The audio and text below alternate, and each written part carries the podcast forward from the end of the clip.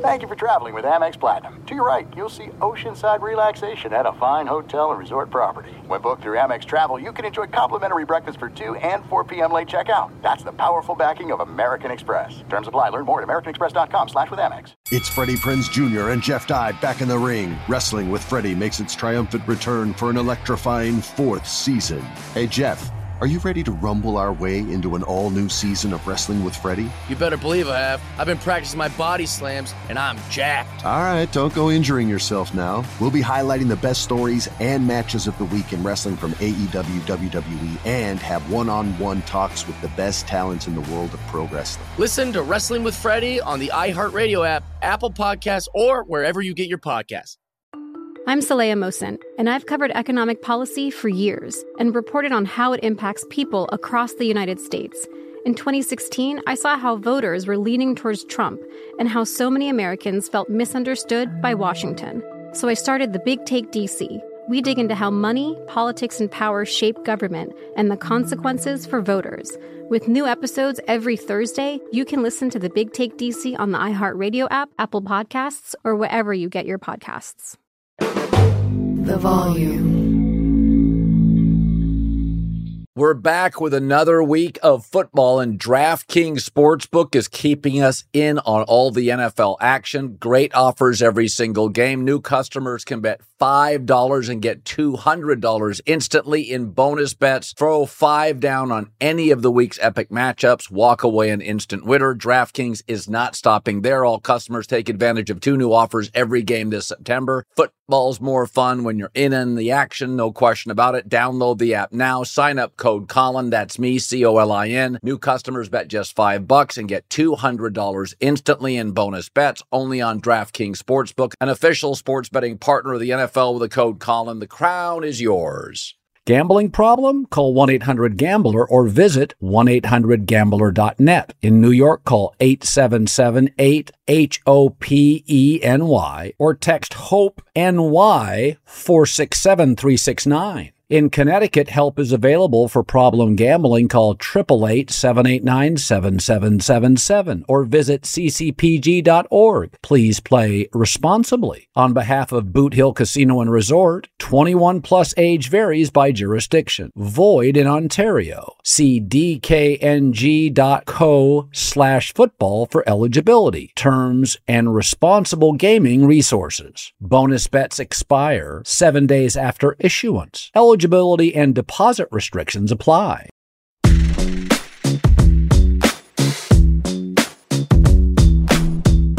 Hi, everybody. Welcome in. Great podcast. We're going to start it off with 15 minutes, my observations on the early games. And boy, do I have strong opinions on this. I've been very critical of defensive coaches not understanding how to help young quarterbacks. Two examples of this today.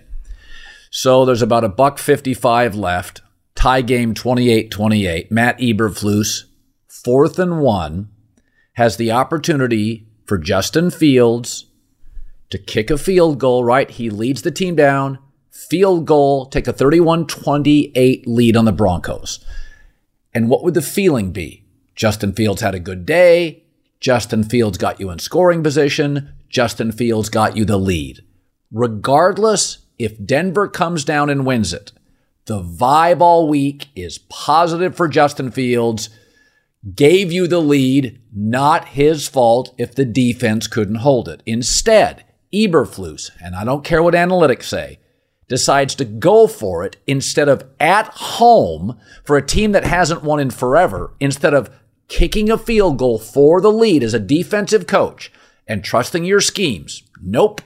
They go for it, fail, Denver goes down, takes a lead. Then you give the ball back to Justin Fields. Very little time left. Hey, kid, go save us. Terrible managing of a young quarterback. I don't care what analytics say. Justin Fields had a good day, showed promise. You had to feel great. He leaves the field. You have a lead. It would just be the way to support a young quarterback. And by the way, if you can take a lead at home and you haven't won in how many games? Do it. Prime example. I don't think Denver's very good. I think Russell Wilson and Sean Payton have found a comfort zone. I think they sort of understand now what they are and what they're not. A lot of it's underneath stuff. In the first half, I think Russell was 12 to 13 for 79 yards and seven first downs.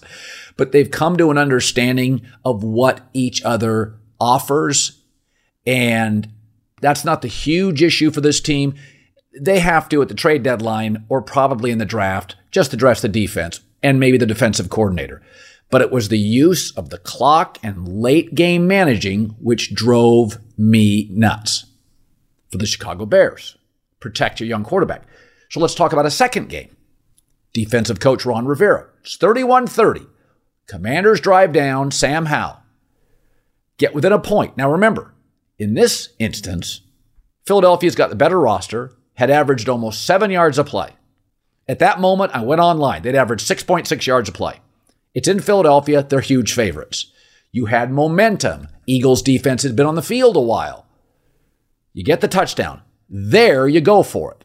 Different circumstance with a young quarterback. Steal a win. Big dog on the road. If you lose and Sam Howell can't deliver, listen, Sam Howell has overachieved this point. He's not Justin Fields, whose job's on the line. Sam Howell has overachieved.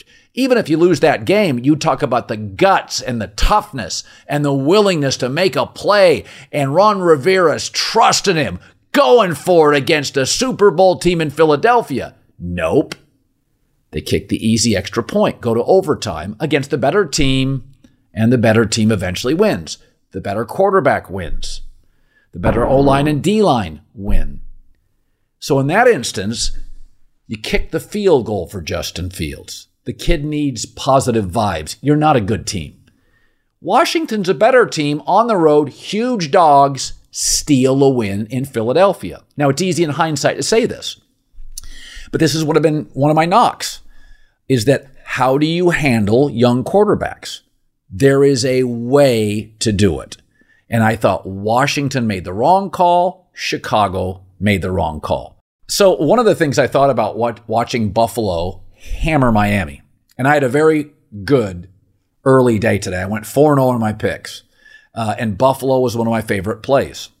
Dolphins couldn't stop them. And we never thought the Dolphins had a great defense, but it was just you get into Buffalo, they get some momentum.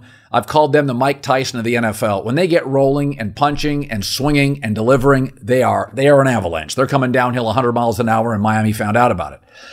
But you know, it's really interesting when I watch that game. Is that now that we've moved to 17 weeks, GMs and coaches manage the roster differently. Almost no starters are playing in the preseason. So in week one, Buffalo looked awful. This morning, this afternoon, tonight, they may be the best team in the league. Week one, the Jets look competent offensively with Zach Wilson. You know, week one, the Rams destroyed Seattle. Seattle looked completely over their skis. We now think Seattle playing the Giants tomorrow is pretty good. So week one, and to some degree week two, you know, I'm trying to figure out what everybody is because I think GMs and coaches manage rosters differently. Uh, and so Buffalo, Aaron Rodgers goes down. It's a very emotional night. They're on the road. It just felt like the Jets' night. Since then, they have dismantled teams.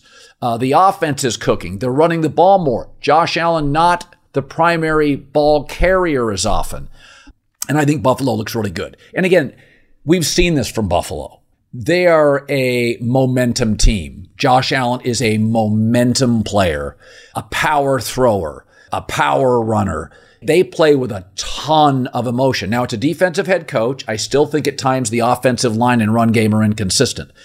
But I do think what Miami has been doing, they're a little bit ahead of the league with all the um, motion, and they had a very good first half but you just can't keep that up. At some point, players get hurt, you go on the road, you fall behind. It, it's a different game playing with a lead and trailing. It's a completely different game for a coaching staff and a quarterback in Tua. So now you're behind. Buffalo knows you have to throw.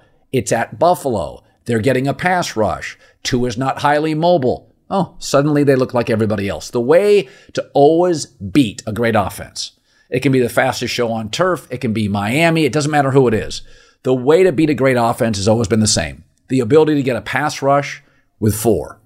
Don't have to bring extra people, don't have to take big risks. You get a pass rush with four, and it disrupts even Peyton Manning, Tom Brady, fastest show on turf, all the great offenses. And I, I do believe Miami is going to drop a lot of points on a lot of teams. In fact, I don't know what the, the line is next week. I would take Miami next week because Buffalo uh, is playing downhill football and they look like the best team in the National Football League. So I had said during the offseason at one point on the Houston Texans, they were making a lot of solid B moves in free agency. Not big swings. You know, CJ Stroud doesn't cost anything. They're not paying their quarterback. So they could have taken some big swings. They didn't. Solid running back, solid linebacker, solid people in the secondary. They were just really solid acquisitions in free agency. No hype, no big egos, uh, just easy stuff for CJ Stroud to enter into a building, slow growth. And so far, CJ Stroud has been remarkable for a rookie quarterback. Remarkable. Um, a professional, stands in the pocket, delivers strikes, uh, doesn't have nervous feet, has nice mechanics. His comp was Jared Goff, which I know none of you like Jared Goff, but he was a number one pick and is the best quarterback in the NFL last six years against the spread. CJ Stroud, Lance Zierlein, who's a Houston radio host, dad coached in the NFL, uh, works for NFL.com. I rely on him, bring him on the herd often, uh, you know, during the draft season. His comp was Jared Goff. Not going to give you a lot of juice on the outside, but if you can protect him, stands tall, throws a beautiful ball, accurate when not hurried. CJ Stroud's been terrific. And again, uh, Nico Collins had a big game for them. You know, it's different. Bryce Young has nobody to throw to, nobody separates.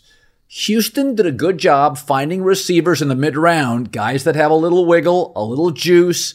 They've got just enough speed to make you uncomfortable, make Pittsburgh uncomfortable defensively. And the Houston Texans and CJ Stroud, listen, this stuff is so much fun to me.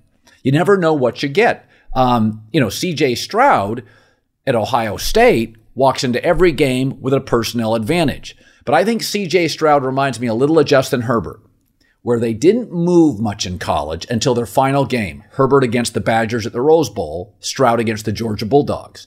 And the coach, knowing it was potentially the last game, right, let him run. And then you look at Herbert and you're like, oh, he can move.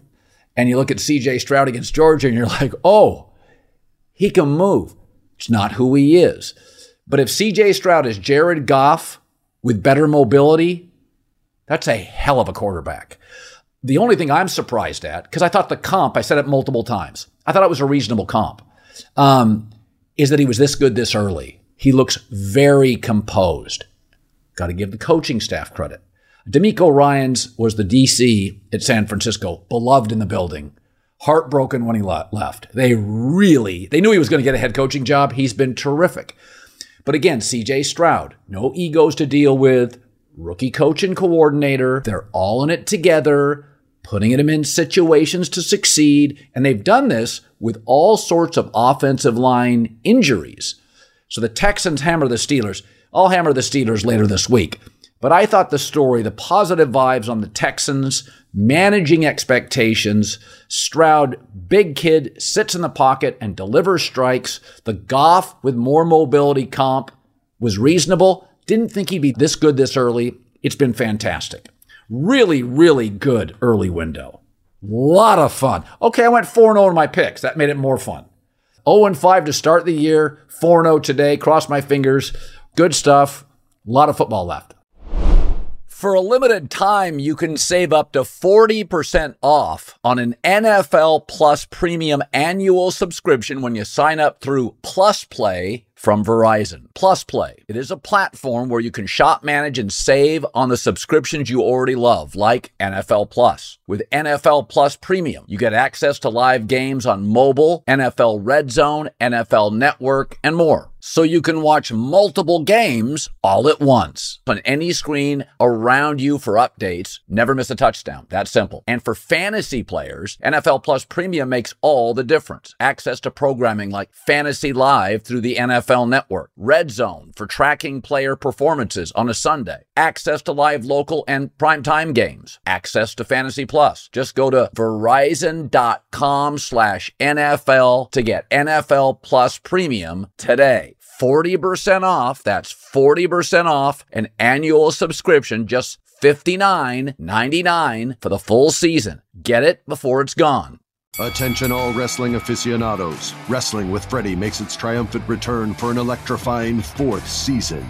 This is Freddie Prinze Jr., and I am beyond thrilled to announce that our wrestling extravaganza is back, and joining me once again is the one and only Jeff Dye. Get ready as we highlight the most jaw dropping matches, dissect the fiercest feuds, and uncover the latest twists and turns in the world of pro wrestling. We're dusting off our legendary side quests and unleashing a barrage of brand new segments that will keep you guys on the edge of your seat like our talks on Unsanctioned Thursdays. Freddie, you know we got to give the people what they want. This season, we have an all star lineup of special guests who are going to be gracing our podcast, bringing with them their own unique insights, experiences, and all of that in the world of pro wrestling and beyond. Whether you're a seasoned wrestling veteran or a fresh faced newcomer, we promise an experience like no other. So buckle up, wrestling fans. Listen to Wrestling with Freddie as part of the My Cultura Podcast Network, available on the iHeartRadio app, Apple Podcasts, or wherever you get your podcasts. If you love sports and true crime, then there's a new podcast from executive producer Dan Patrick and hosted by me, Jay Harris, that you won't want to miss. Playing Dirty Sports Scandals. Each week, I'm squeezing the juiciest details from some of the biggest sports scandals ever. I'm talking Marcus Dixon, Olympic gymnastics, Cain Velasquez, salacious Super Bowl level scandals. Join me on the dark side of sports by listening to Playing Dirty Sports Scandals on the iHeartRadio app, Apple Podcasts, or wherever you get your podcasts. What's up, everybody? This is Stephen A. Smith. When I'm not at my day job, First Take, you can find me in my studio hosting the Stephen A. Smith Show podcast. Tune in every Monday, Wednesday, and Friday, at the very least, as I bring you all new episodes that feature the biggest headlines in the world of sports, pop culture, business, and politics. You'll hear my unfiltered opinions on those nauseating Cowboy fans, the chaos in Washington, D.C., and trending topics on social media as well as my straight shooter interviews with top celebrities and game changers. And I occasionally give out love advice. Yes, it's true. If you want to know my true feelings about something, I'll give it to you straight. So listen to the Stephen A. Smith Show podcast on the iHeartRadio app, Apple Podcasts, or wherever you get your podcast. John Middlekauff, three and out the volume. If you put the 25 to 30 best throws of Zach Wilson's career on a film, on a tape, 20 were tonight. he was, you know what was interesting, John? So he didn't play with a ton of confidence first quarter. Chiefs made some mistakes. He had a good drive, gained confidence. Third quarter played with a ton of confidence. And then fourth quarter played well, had a fumble. But it's interesting. He he is a player, and I saw a little bit of this with Justin Fields today. He's a momentum player. Like, you know, when Mahomes started struggling, it sort of empowered him, like, hey, yeah. we're all human here. I'm playing pretty well. He's always had a good arm, but it was like he found some golden touch, some confidence. You saw him grow in the game. And if he was just that, which is, you know, missed an open throw in the end zone, should have had a fumble. If I got this, this is a this team could win five, six in a row. I mean, I, I don't know. It's just it's it's strange. Both Justin Fields and Zach Wilson today, it was like something happened. Star quarterbacks, you know, came back down to earth and they felt empowered and played pretty well. I think confidence is a powerful thing for young players. I mean, I think confidence is a powerful thing for young people right? I mean, I think it was on full display today, right? Guys like Kenny Pickett and Mac Jones completely unraveling. It's not like they have a 10 year career to lean back on. And you saw Mac Jones, or I mean, uh, Zach Wilson today. it looked for a second like the Chiefs were going to win this game 50 to nothing. I mean, early Yes. on, it was like they're going to play a lot of Taylor Swift here to keep this thing going. Right. The safety, then it flipped, then he hit a couple passes.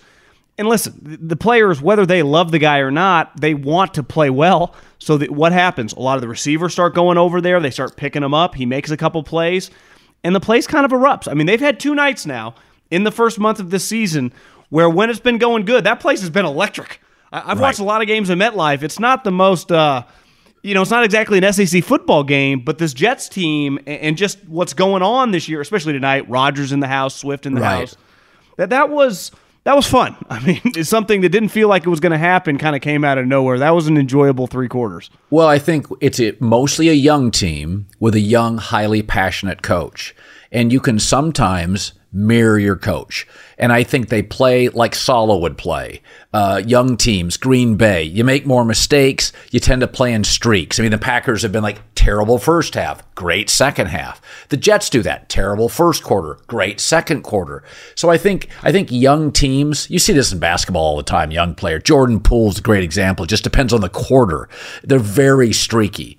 So um, you know, I think the Jets Listen, after watching Buffalo today, it's like, and the Jets beat Buffalo, either we should disregard the first game of the season, or we can see that the Jets can line up pretty much with anybody physically. Becton was okay tonight. You know, he's not great, but he was capable. And if he becomes capable, your O line, Vera Tucker is good on the inside, then you're like, okay, we can hang around. Early in the season, you had bad Zach, bad O line.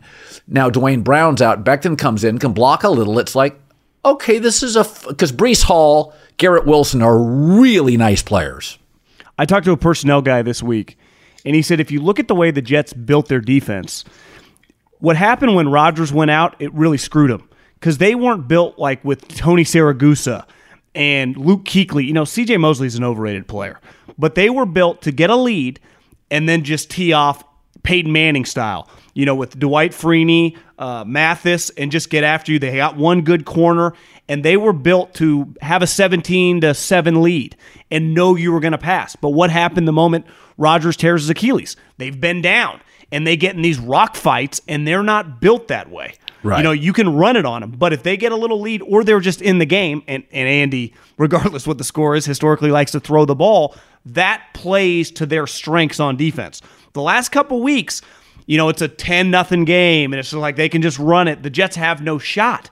But tonight, when it's third and 10, if they can get you in third and long and you're not, you know, have a 10, 10 point, 15 point, 17 point lead, they got a shot because their defensive front is pretty special as pass rushers. Not they're not just going to hold the point. I mean, they wouldn't play the 92 Cowboys very well, but a team like the Chiefs, maybe a team like the Bills, they can at least hang because you like the pass. And I, I think you saw that tonight. And obviously, you know, Zach. I, I think the hard part is though, Colin. You know, a lot of play. Once you get to that level, you have the talent. What makes you just a solid player is just being able to consistently do it. And Yes. we've really only seen him be able. He's had two. Last year he had a Steeler game. I remember he was really good, and this year he's had one game. But like, what's the likelihood of him doing that again? Yeah, I mean, I think that's that's one of the reasons C.J. Stroud has been so remarkable. Is I feel like I get the same game from him. He doesn't even have Zach's arm. That's not what he's about. No. he can he can move better than Goff, but that was his comp. You know, sit in the pocket, give him protection, throw it. But with Stroud, I feel like I get the exact same. Every time I watch him, I'm like, yeah, I kind of know what I'm getting. And it's pretty high functioning. And with Zach, you get fumbles. You get, you know, it's interesting too. He's 6'2 and 218. And I always think he looks small. Rodgers is 6'1 and a half, 225, and I never think that. Mahomes is 6'2, 225. I never think small.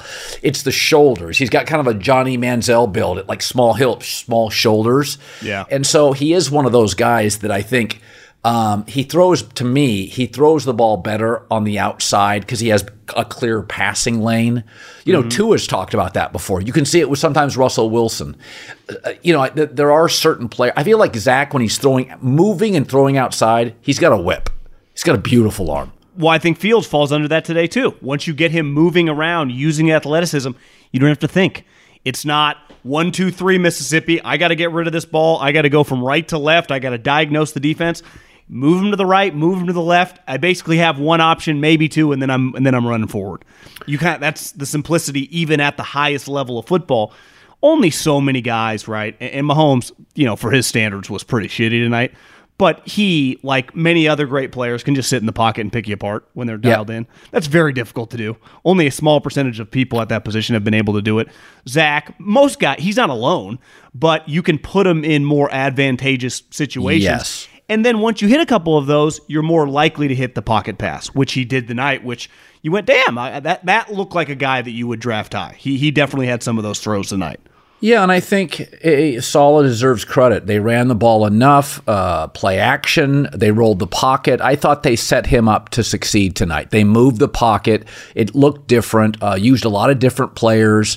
Uh, you know, I, I, I think, and to your point, is at any one time, I remember Mahomes talking about, and I think Mahomes cognitively, I've never seen a player who can see something and get the ball there faster. He just is a whip just, I mean, Look at, how, look at how that game ended. How many guys walk right into the end zone? No one would have blamed him. The game ends too. Yeah. Hits the ground. That that was yeah. like a Brady Belichick level move in their prime, wasn't it? Yeah, he's he's playing he's playing chess. I mean, Mahomes is going a thousand, and he and Reed are going a thousand miles an hour upstairs. Um, but I do think there's ways as players develop to let them succeed. And I think it's moving the pocket, play action, leaning into your run game. Now, I thought Saleh was super conservative on fourth downs in the first half, more conservative than I would have been. But in the end, you know, his takeaway is let's get, like, there was a fourth and one. He's like, hey, if we don't get it, it, it's points for Kansas City. So he was a tad Saleh more conservative than I like.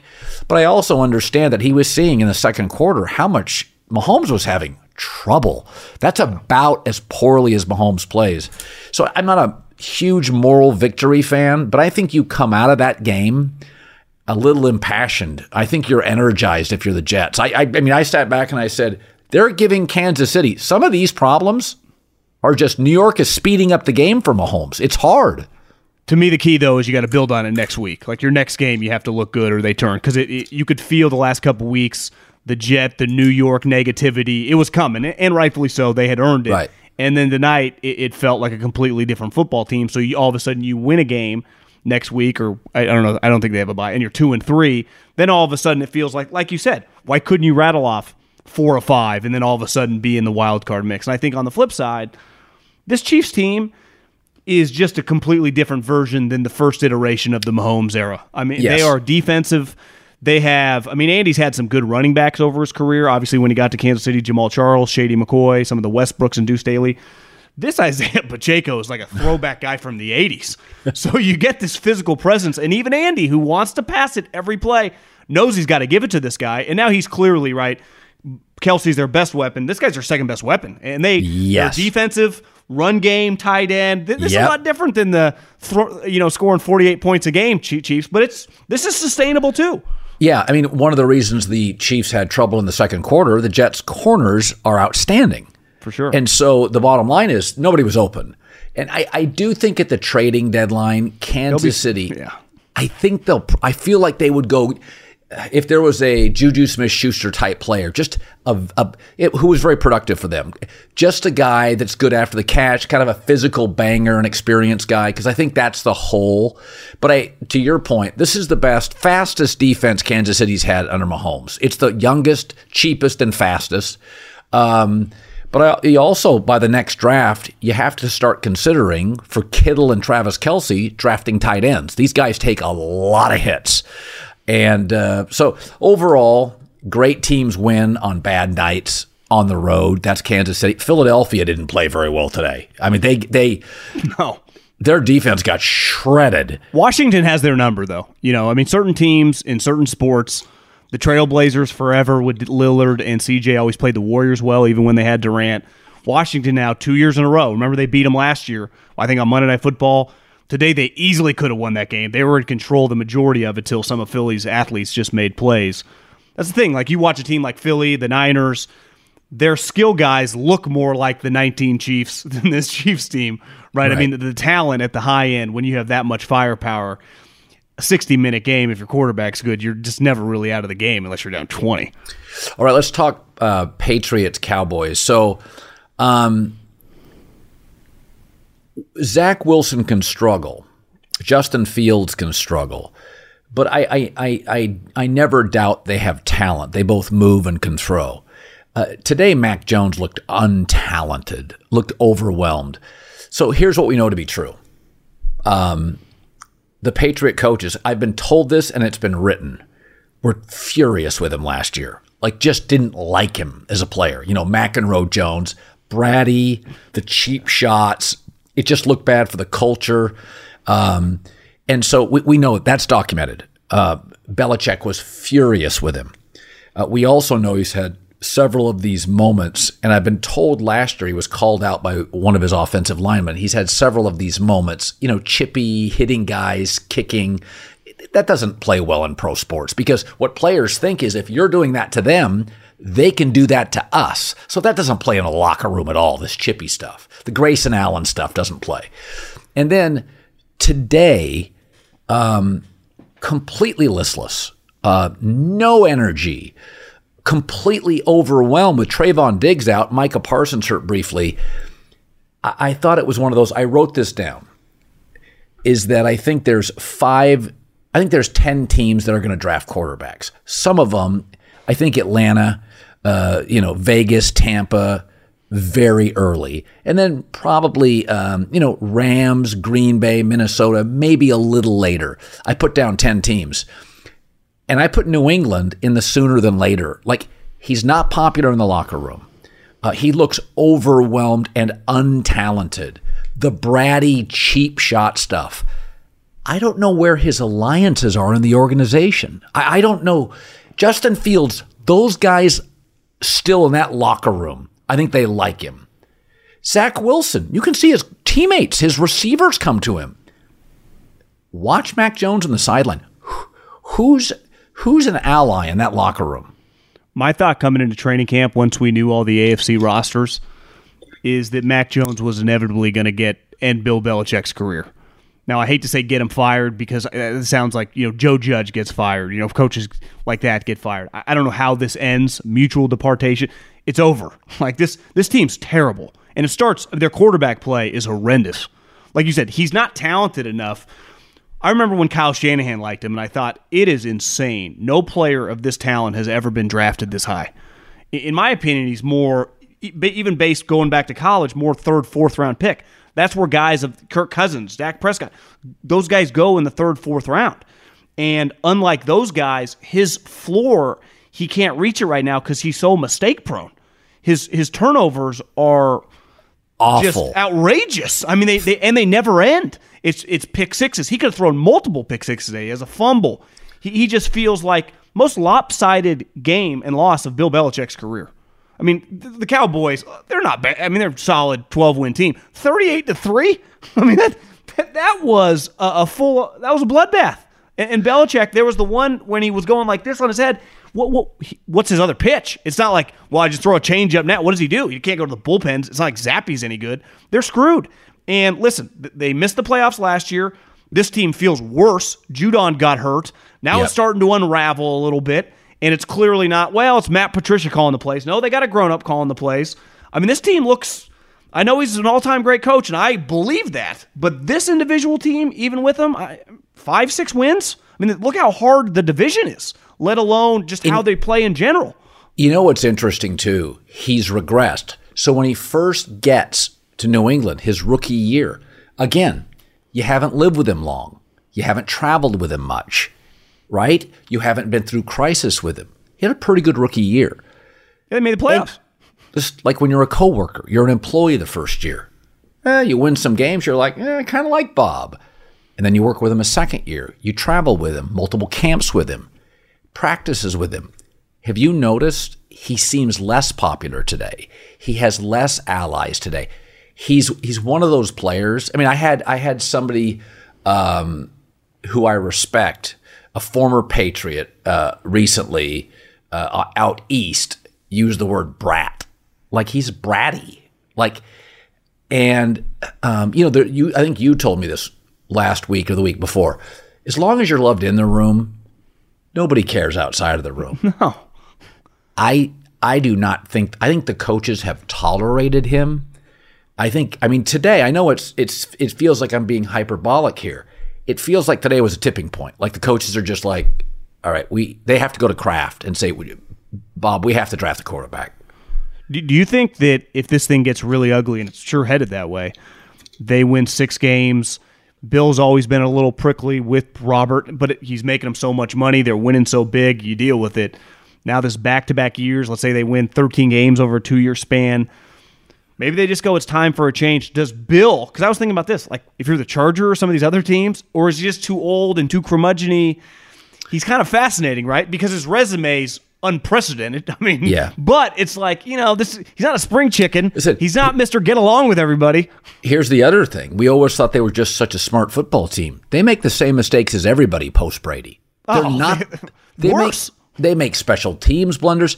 So, you know, Brady covered up a lot of issues with this team. He was so good pre snap. He got you out of trouble. It's like a good boss you don't really know the trouble you would have been in. He gets you out of it before your company's in it. Brady got this team out of a lot of trouble.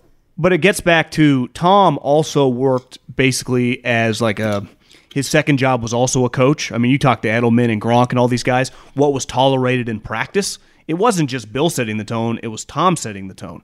So the, screw ups didn't happen in practice. What's Mac going to do? Yell at you for running the wrong route on Thursday? So it, it kind of unravels from within because Tom set the tone from a leadership standpoint that's unreplaceable. And it, it shows now their talent. I mean, their margin for error was already so slim. They were going to have to win games, what, like 17 to 15. And if Mac's going to play, you know, like a bottom five quarterback, they, they don't have a snowball's chance in hell at this rate. The, um, you know, the other thing, um, and, and I, I, there's a lot of different things to talk about. So, I, I'd feel like we're sort of, um, you know, you have a Niner take. I had a Brandon Staley take. So when Asante Samuel at the end of that game intercepted the ball, and apparently Brandon Staley was telling him to get down, get down. And I thought to myself, there's been so many gaffes, so many snafus from Staley. And my takeaway is if there had been 48 seconds or a minute four, but there wasn't. There was like 230, 240 on the interception, and you're deep in your own territory. And my takeaway was as a coach, if Asante Samuels had intercepted that and just gone down the sideline, as he was going down the sideline, you know, you could say, sit at the 50. But to sit at like your eight or wherever it was. So my takeaway was, oh God, you're just overthinking it. There's just, I don't know what the analytics are. If you intercept a ball and it can be a pick six and go up 14, just go. Just go. Now, the theory is, well, you may never get the ball back. They could get the onside. There's like there's like 250 left. So that really bothered me. Should it? Or is analytically that's understood? Yeah, I mean, I just let them run. Why, why are you telling them get down at all? They play in the same game every week for two years and four games, don't they? I mean, they got a big fourth down with under three minutes to go. the other team is driving with a chance to tie it or to take the lead. They, they play. Honestly, you could even go back to the Philip Rivers days. It feels like this team's cursed. I mean, the, the Raiders are so far gone; it's they're not even worth right. saving. But the Chargers, with this quarterback who he's proven his physical capabilities, his production, his toughness now a couple years in a row. What was it last year? He had the, the rib or spleen yes. injury. This year, his fingers pointing the other way and him battling through. What more could you want? At, think how many franchises are watching this and, and, and how many GMs and former GMs what they would have done for a chance of a talent like that. Listen, build a team, he, get a coach. He bailed Staley out. So you know, then they try to they run the ball on the clock and the Raiders use a timeout. So they have to get a first down or they're punting it from their end zone. And he hits a beautiful, the perfect deep throw. And you're like, you and I are on the West Coast. I wonder if people like Midwest who are watching their own games East understand what's happening here with the Chargers. No chance. Justin Justin Herbert is literally saving the franchise. Staley is making they sometimes they overthink, then they underthink. I, I, I just I watch this team, and if I'm Tom Telesco, this roster's really, really good. Today they were Khalil using Mack six X. six. So it's So just yeah, like I, it's it's it's they won this game without five starters. I mean, they have depth. They have players everywhere. I um I even if they're a playoff team, it's pretty remarkable that a coach would go playoffs back to back and be fired. But I think it's been so discussed. Los Angeles is a very kind of uh, laid back, chill market. It's not Philly, Boston, New York. no. You read the LA Times, you go to message boards, you listen to sports talk radio in LA. Staley is the topic of conversation every Monday.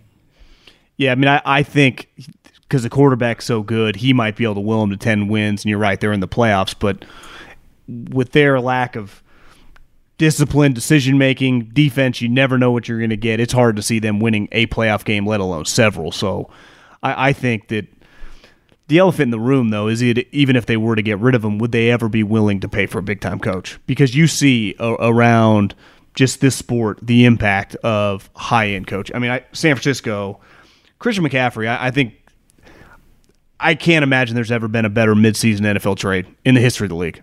Last week he he broke Jerry Rice's record, 12 straight TDs. This week he tied Emmitt Smith's record, 13 straight touchdowns for a team. Next week he has a chance to break it, longest since 1990. So you're talking about a guy that and I thought it was kind of crazy too. Running backs, 2022, he had been banged up. I'm like, "Wait, you're going to give a second, a third and a fourth? He would have been worth 3 seconds, thirds and fourths for his impact on the 49ers. Yeah. He is easily I think Josh Allen threw his hat back in the ring. You know, Lamar's having a pretty awesome season, but he's right there. If, it ended today, he would be have every bit as good of a chance as anyone to be the NFL MVP. And he's clearly one of the best players in the league. And he's taken a team that was pretty damn good, right? They were in the conference title a couple years ago. They were in the Super Bowl. And Purdy's an upgrade over over Jimmy clearly, but Christian has become like a superstar. I remember being a kid when they signed Deion Sanders.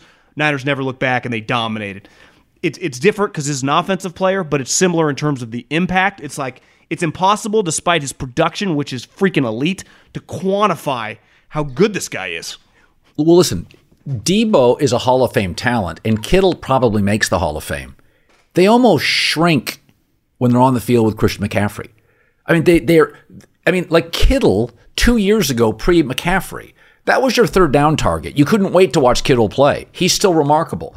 When he's on the field with Christian McCaffrey on a big third down, it's like Debo and Kittle become second tier players and they're Hall of Fame. Kittle's going to make the Hall of Fame. So it's like McCaffrey is that rare athlete that among other great athletes, it doesn't even, it doesn't, I mean, it's like this kid for the Rams, Puka Nacua. I keep yeah. waiting. It's like this is insane. He yeah, it's nuts. he's physical. He gets open. He reads corners like a 12 year veteran. He manipulates him. It's like, oh, that's just different. I mean, among other elite players. So, and Mc, the thing about McCaffrey, despite his size, he's one of the most physical running backs I've ever seen. And, and I, I mean, seriously, he plays three inches taller and 30 pounds heavier. Well, David Shaw pounded the table when he was coming out. I was wrong. I thought, you know, I bet he turns into more of like an Edelman Welker, and he's more receiver than he ever is true down running back. He is I mean, uh, this is going to sound like a Walter Payton, Emmitt Smith. I mean, he's a true. I mean, Kyle's giving it to him 20, 25 times a game, and it's not at the corners. It is right up the gut. Yep. Him breaking tackles. He'll lower his shoulder. He's really more of like a throwback to his dad's era of a guy that would have thrived in the 90s. And now I think, you know, to me, the Cowboys, a little bit of a front running team. When they get a lead on you, which they've done Yeah. three out of the four games, run you out the building as they did, and they're celebrating. It's awesome. Their defense pins their ears back. They got into one kind of dogfight when they were down, and they crumbled. And now they're playing the Niners Sunday. The Eagles, I give them some credit. They have not played their best football, but their talent, like the Niners, they've been through you know the ups and downs. They've handled like today was not an easy win. Right. And I think when you look at the Niners and the Eagles, the amount of high end, I mean, both teams could have 10 Pro Bowlers. I mean, like 10, you know, all pro guys. The, the, Right. When those two teams shake out, but the Cowboys, you know, I, I just don't think they're quite on their level. I, I think those Well- two teams are the top tier of the NFC, and then the next tier is the Cowboys, and probably then then the Lions. Yeah, I think there's a way Dallas has to play. And I think, again, um, Buffalo, I think, is more talented, but is similar. They're an avalanche. When Buffalo gets a lead on you and you're struggling with Josh Allen and he's in a groove and Davis is getting open with Diggs and now Kincaid and Knox, it's like, shit, this is just too much. They yeah. they they play downhill. And the, think, the, he turns into John Elway basically, like he did today. You know, there's no so, stopping that. Like I think, I think. Whereas I think San Francisco and Philadelphia can win multiple ways. I tend to think certain teams, Buffalo's this way. Um, I think Dallas is this way. They're momentum teams, and when they're headed downhill, watch out. They're even more lethal than a San Francisco or Philadelphia because they can score so quickly and they're so aggressive, so hyper aggressive. Miami, let's talk Miami Buffalo. What, what is interesting, because I did think Buffalo would win. I, I did not. I had a good day of, of, of gambling, 4 and 1, 4 0 in the afternoon games. But my takeaway is what really changes is when you can get pressure with four guys and without bringing people. Ed Oliver today was very good. Yeah. Is that the way to disrupt Miami is very it, it's it's it's tried and true. It was the way to beat Peyton Manning or any great quarterback is you get pressure with four. And then you occasionally bring other people.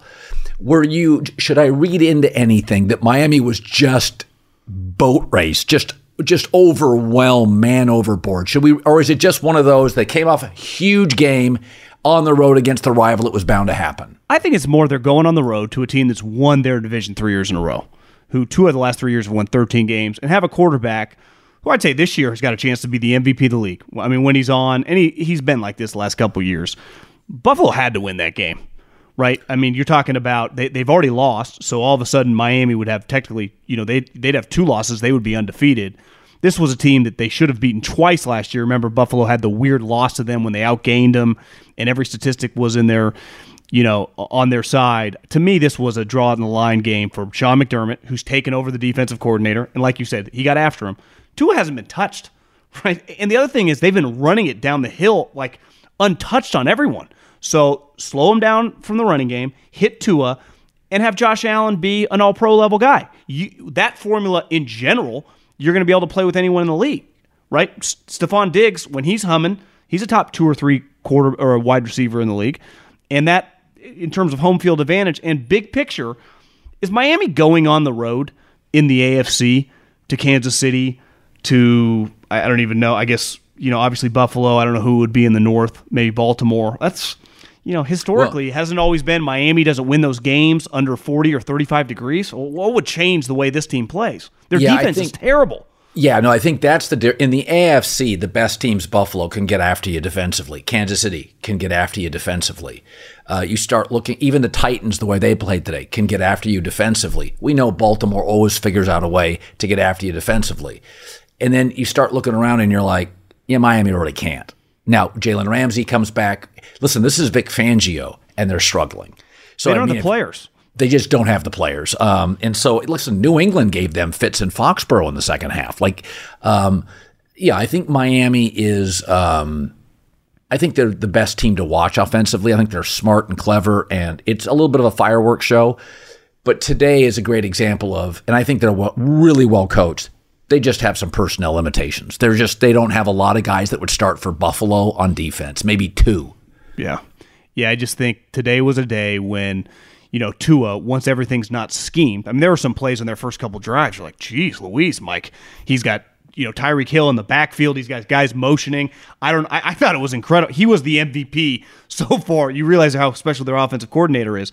But once you just have to play football straight up against a team that you're equal, maybe even slightly and better trailing. on the road, yeah, it, it becomes a lot more difficult. So to me, they got a lot to prove. Just historically, they've never done it. You know, and think of all the teams in the AFC that play in the cold. I, I like Buffalo.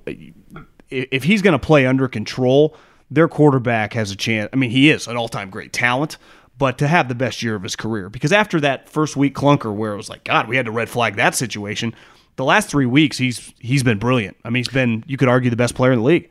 Yeah, I think I I, I was I think I talked about this earlier. Is that um, because once the schedule was lengthened the game, I think a lot of GMs and coaches scaled back on playing guys in the preseason, and they kind of use the first week as a little bit of a regular season game with a preseason feel on snaps. Yeah. You can't take much from the first game. Seattle looked awful. Buffalo looked awful. Uh, maybe that is what Pittsburgh is. They looked awful. yeah, they're not um, good. Um, I will. I will say this before we go. Um, I had said during the summer is that I always think because I would love to be a GM in the NFL, never going to happen. But if I didn't do this, that would be my choice. Probably probably be yours, just to run an NFL franchise. Is that I always think in free agency the big mistake is the splashy moves. There's a lot of B. If you take your time and get through the first four days, there's a lot of B moves, and I thought Houston made several of those. Just just get a little better at running back, a little deeper at receiver, a little better on the offensive line. And DeMeco Ryans, as we both know, was really respected and loved in, in San Francisco. Stud. They they really felt like they lost a little bit of the soul of their defense. And then all of a sudden, it's such a dysfunctional organization. But they made a lot of these kind of like B moves, B plus, just get slightly better, kind of Bill Parcells. Get better in the locker room, the weight room, the culture. Just get a, a second tight end, a, a backup, uh, just interior lineman. Everything feels better. And they did. And then CJ Stroud, the team makes no noise. Uh, they don't talk a lot. Stroud just sits back and throws the ball confidently. And there's there's not a ton of juice, but I got to tell you, I don't think it's a fluke. I think they look I think they look like a well-coached team that knows exactly what they are. And I sat there today and I watched them and I thought, this isn't a fluke. Now we're in week 4. That's a good that's a pretty solid football team. That's my view on the surprise team in the league. Houston's a solid, not great. They'll meet up with their talent level at some point, but I think they're a pretty solid team that's well coached. Yeah, I mean, I, I think he's got a little Burrow to his game. You know, he's not a great athlete, but he can move. He's really accurate. I mean, he has thrown the ball, pushed the ball down the field, very calm and collected. I mean, you watch him the last couple weeks, he, he doesn't look like a guy playing the fourth game of his career. He looks like a guy who's been six years in the NFL. And obviously, from a coaching standpoint, this guy – I think he's got a chance to be like a Mike Vrabel. I think he already is. I mean, he's he's a stud. I mean, he, he's the real deal. Uh, I, I, don't know how good they will be as the you know as the season goes on. Are they more likely to win six than nine? Probably. But this is definitely a team. They, they got a lot of firepower in the draft. That's the other thing. Remember, they're not done getting that back from Cleveland. Cleveland still owes them. I think their first round pick this year. So uh, I, I think Houston. Who knows that division? I mean, the Titans are just this gritty, ugly. I mean, Jacksonville. I think Atlanta's terrible. I one thing that hit me this morning. How come, like last night, LSU, Ole Miss? I have zero ties to the South. I don't care about like I, have never been. I don't know anyone that goes to SEC schools. I've honestly never even been there. Like I didn't go there scouting or whatever. I, I am just mesmerized by their games. I'm I'm glued to my couch watching LSU, uh, Ole Miss. Yet whatever the NFC and AFC South, like the morning game, does I, I don't even want to turn. I just think it's irrelevant. Why yeah. does college football for them feel so gigantic on TV, and then an NFL game, even one that sat by itself this morning, felt like yeah, I'm going to watch the news or something before the morning games come on. Yeah, well, it's it, there's been some quirky owners. Something about and, the brands too. Yeah, and I also think um, there haven't been. I mean, Brady drops in on the Buccaneers, but before Brady, they'd never had a great quarterback in the in the entire franchise. They'd had great players everywhere. They'd never had a great quarterback. Atlanta's had a lot of Chris Chandlers, uh, Matt Ryan. Uh, you know, Matt's more than capable. But I think you're Jamie. I mean, if you look at Carolina, Jake Delhomme, Cam Newton, Ryan Tannehill, Mariota. Yeah, you know, it's a lot like, of these type players down there. It's always been an athletic conference. Uh, those rivalries are bigger if you live in the South. You know, the the the, the Saints uh, in Atlanta is a bigger rivalry if you live in the South. Um, but I tend to think AFC South, NFC South, that the SEC is so big. It's almost why pro sports is so big in the Northeast and the West that it shrinks college football, yeah. right?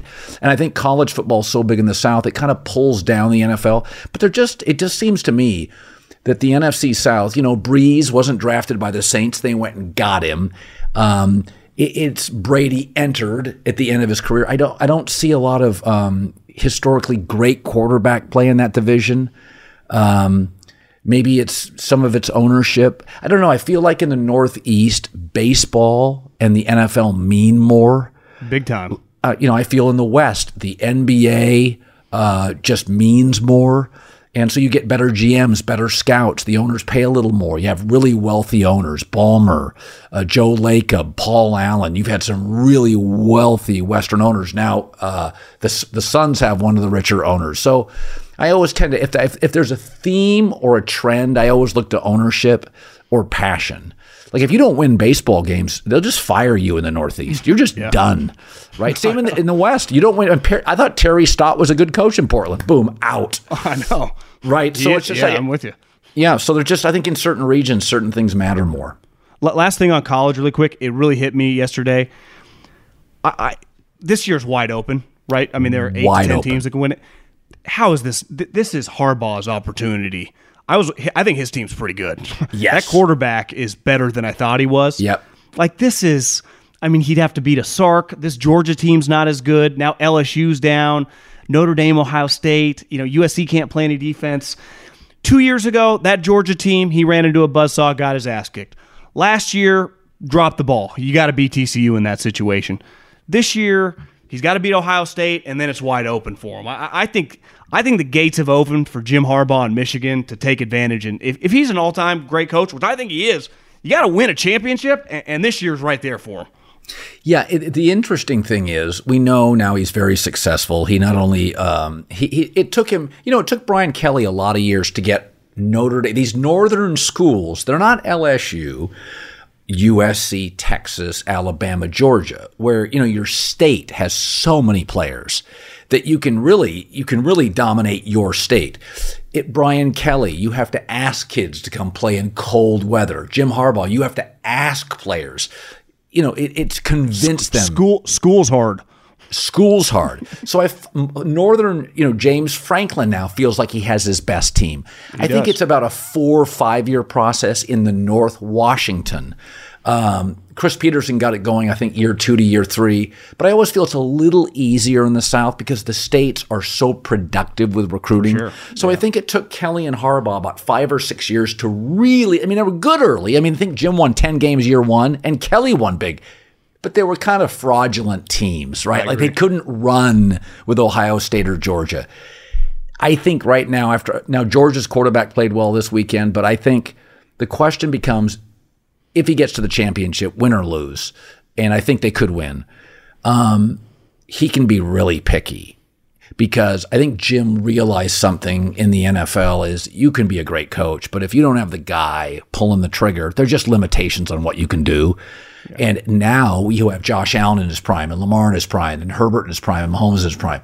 You can't take a second. You can't go into this league with a second tier quarterback. No. Jalen Hurts. Like you just can't do it anymore. So it's different than when Jim left. It's more quarterback centric. And there's all sure. these guys that weren't in the league and they're all in their primes. So I think you have to be really picky. Chargers job, I would absolutely take. 100%. If if Zac Taylor got run in two years, I would look into that. But it's when Jim when Jim left this league, you didn't have all these Trevor Lawrence, Mahomes, Burrow, Allen, Lamar. These guys weren't in the league, no, so it, it's just a, it's a whole different ball game. You can still be physical, but as great as Vrabel is as a physical guy, he's kind of a one and doneer in the playoffs. He just doesn't have. Yeah. And Tannehill's not terrible. He's competent. Yeah, and he's even maxed out. Even if he maximizes yes. his team, which he's doing, what's he going to win? Nine games. Yep. Right. I mean, he can only go so far. So a lot going on. I mean, what a what a first month of football. Huh? It was great. John Middlekauff, three and out the volume. Good seeing you, buddy. See you, Colin. The volume. It's Freddie Prinze Jr. and Jeff Dye back in the ring. Wrestling with Freddie makes its triumphant return for an electrifying fourth season. Hey, Jeff. Are you ready to rumble our way into an all new season of Wrestling with Freddie? You better believe I have. I've been practicing my body slams, and I'm jacked. All right, don't go injuring yourself now. We'll be highlighting the best stories and matches of the week in wrestling from AEW, WWE, and have one on one talks with the best talents in the world of pro wrestling. Listen to Wrestling with Freddie on the iHeartRadio app, Apple Podcasts, or wherever you get your podcasts. The Big Take from Bloomberg News brings you what's shaping the world's economies with the smartest and best informed business reporters around the world. We cover the stories behind what's moving money and markets and help you understand what's happening, what it means, and why it matters every afternoon. I'm Sarah Holder. I'm Saleha Mohsin. And I'm David Gura. Listen to The Big Take on the iHeartRadio app, Apple Podcasts, or wherever you get your podcasts. I'm Saleha Mohsin, and I've covered economic policy for years and reported on how it impacts people across the United States. In 2016, I saw how voters were leaning towards Trump and how so many Americans felt misunderstood by Washington. So I started the Big Take DC. We dig into how money, politics, and power shape government and the consequences for voters. With new episodes every Thursday, you can listen to the Big Take DC on the iHeartRadio app, Apple Podcasts, or wherever you get your podcasts.